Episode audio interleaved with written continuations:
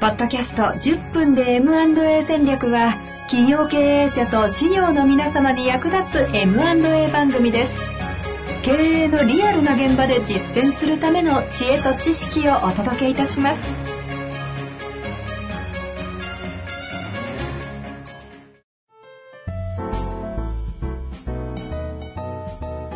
こんにちは、遠藤和樹です。白川正義の10分でマンデー戦略。白川さんよろしくお願いします。よろしくお願いします。週も行きたいと思いますが、はい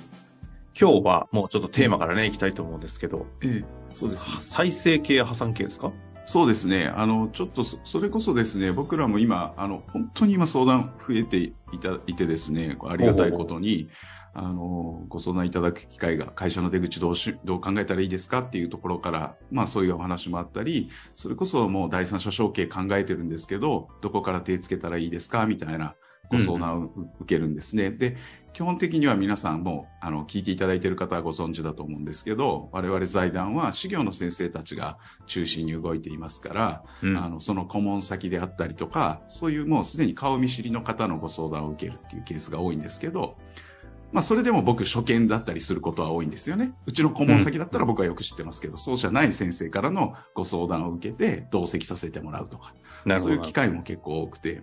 で、その時に、一番最初にまあ、決算書を見せていただいて、まあ、いろんなお話もする中の一つの情報源、大事な情報源として決算書っていうのを見るんですが、まずそこどこ見るかっていう話をすごいざっくりまずすると、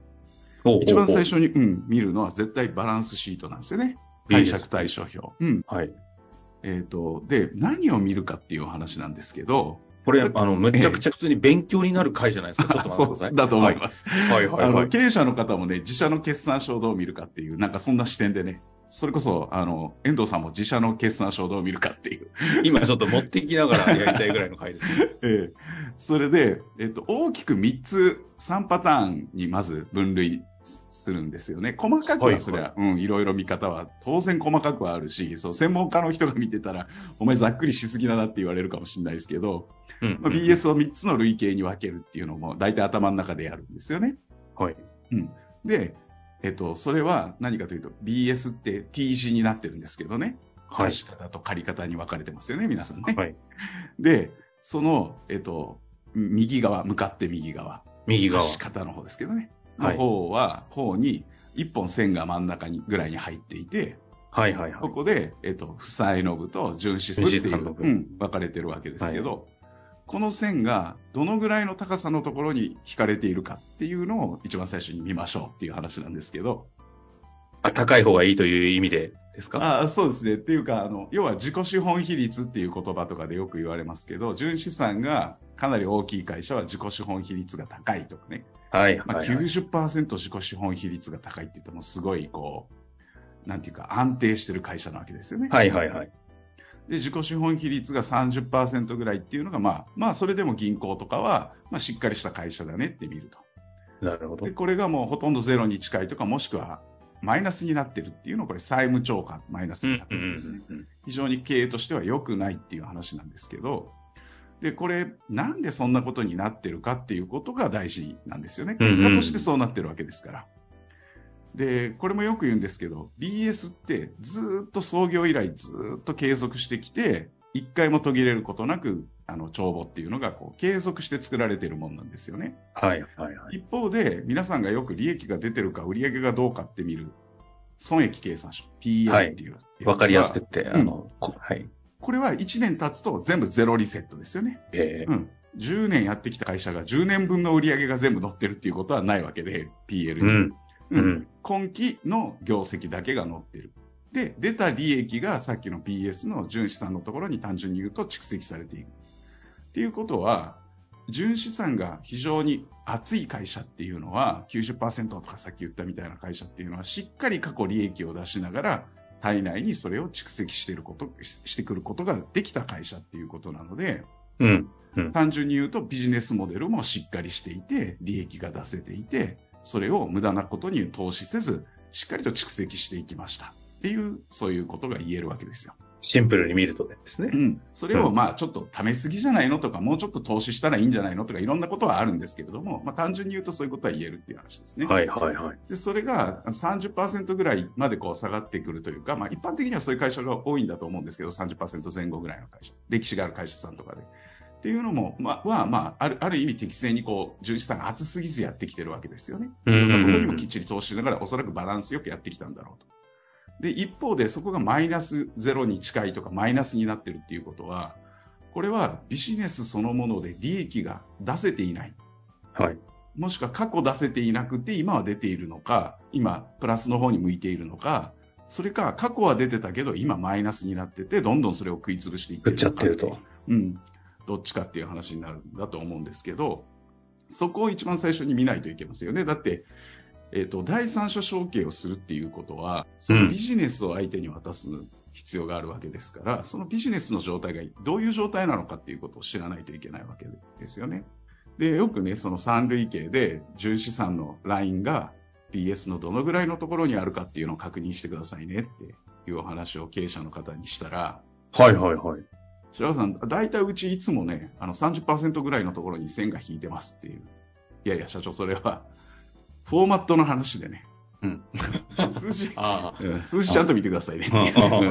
そんな冗談みたいな話あるんですか？まあ、あの、たまにあるっていうね。うんまあ、だから、あの、場所大体その辺にありますよね。そうそうそう。まあ、数字ちゃんと見ましょうよっていう。これ、まあ、冗談ですけど、まあ、そういうふうに見てもらって、じゃあ自社の財務状態が今どうなのかっていう、まあ、3つの大きく分類したときに、で、あともう一つ見ないといけないのがそうなってくると。今の既存の事業で利益、利益というか本当はキャッシュなんですけどね、キャッシュが埋めているかどうか。うん、で、このキャッシュが埋めている現状ですよ。今のビジネスメ直近3期ぐらいでちゃんと利益が出てる、もしくは出ていないっていう話と、このさっき言った BS の 3, 3つの類型との組み合わせで、出口をどう考えていくかっていうことをちゃんと見ていかないと、戦略を間違っちゃうっていう話になってくるんですよね。はいはいはい、はい。純資産が大きいっていうことは、必ずしもいい、安定してていいっていう話だけではなくて、ほう。株価がめちゃくちゃ高くなってるっていうことですから。ああ。うん。これを親族内承継しようと思ったら、これ税金いっぱい払わないと引き継げないっていう話になってきたりとか、うん、うん。うん。商売がものすごく今小さくて利益がそんなに出る会社じゃないのに、自己資本比率がもう何億円と何十年もやってるから蓄積してきて。そうすると買い手さんからしたら、そんなに利益出るビジネスじゃないんだけど、株価めっちゃ高い会社だねってなると、ね、買いにくかったりするわけですよ。はいはいはい。うん、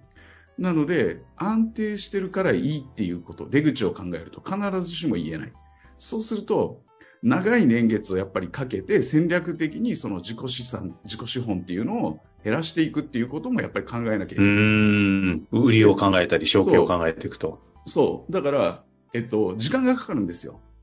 で思い立ったらすぐじゃあ出口やろう。自己資本うち暑いから大丈夫だね。いや、違う違う。それ対策しようと思ったら、やっぱ5年とかかかるから。なるほど。うんその状態に合わせて、決算をどういう着地に毎期していくかとか、そういう税理士の先生とよく打ち合わせしないといけない。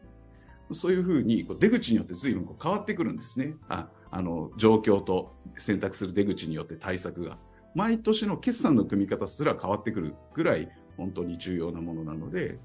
そこはよく見極めないといけないです。あの、素人の私のような人間からすると、非常にシンプルで分かりやすくて、あの、すぐに今から決算書を持って使えるような話で、あの、すごく学び深くありがたいですね。専門家からしたら、あの、やっぱり常識的なところのまあ、そうだと思いますただね、あの、えっと、出口っていうところをキーワードにして、決算をどういうふうに組むかっていうことを考えるっていうことは、なかなかあの、経営者の方も、あの、そういう問題意識がないですし、うんうんうん、税理士の方も、普通は普通に申告しちゃうだけですから、今期の結果を見て。まあ、自分資産厚くていいですねって会話が普通ですもんね。ねはい。これに出口っていう概念が入ってきたときに全然変わっちゃう可能性があるんで、そこはよく、あの、税理士とも打ち合わせする必要があるな。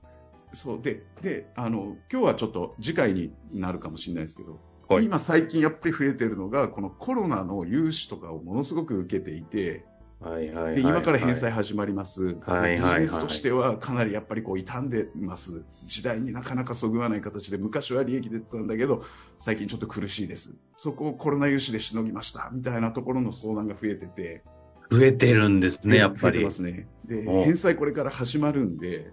あのそういうところをどういうふうにこう、事業を引き継いでいくのか、もしくは引き継がずに畳んだ方がいいのかとか、そういうこともこれからは絶対に考えていかなきゃいけない。特に支援する人はですね、いろんな相談来ると思うんで。これは次回そうなってくると、出口を考えたときに、ええ、今、現時点でコロナ融資とかを返済が始まると、かなり債務超過になってくるだろうことが予測される企業の、ええ、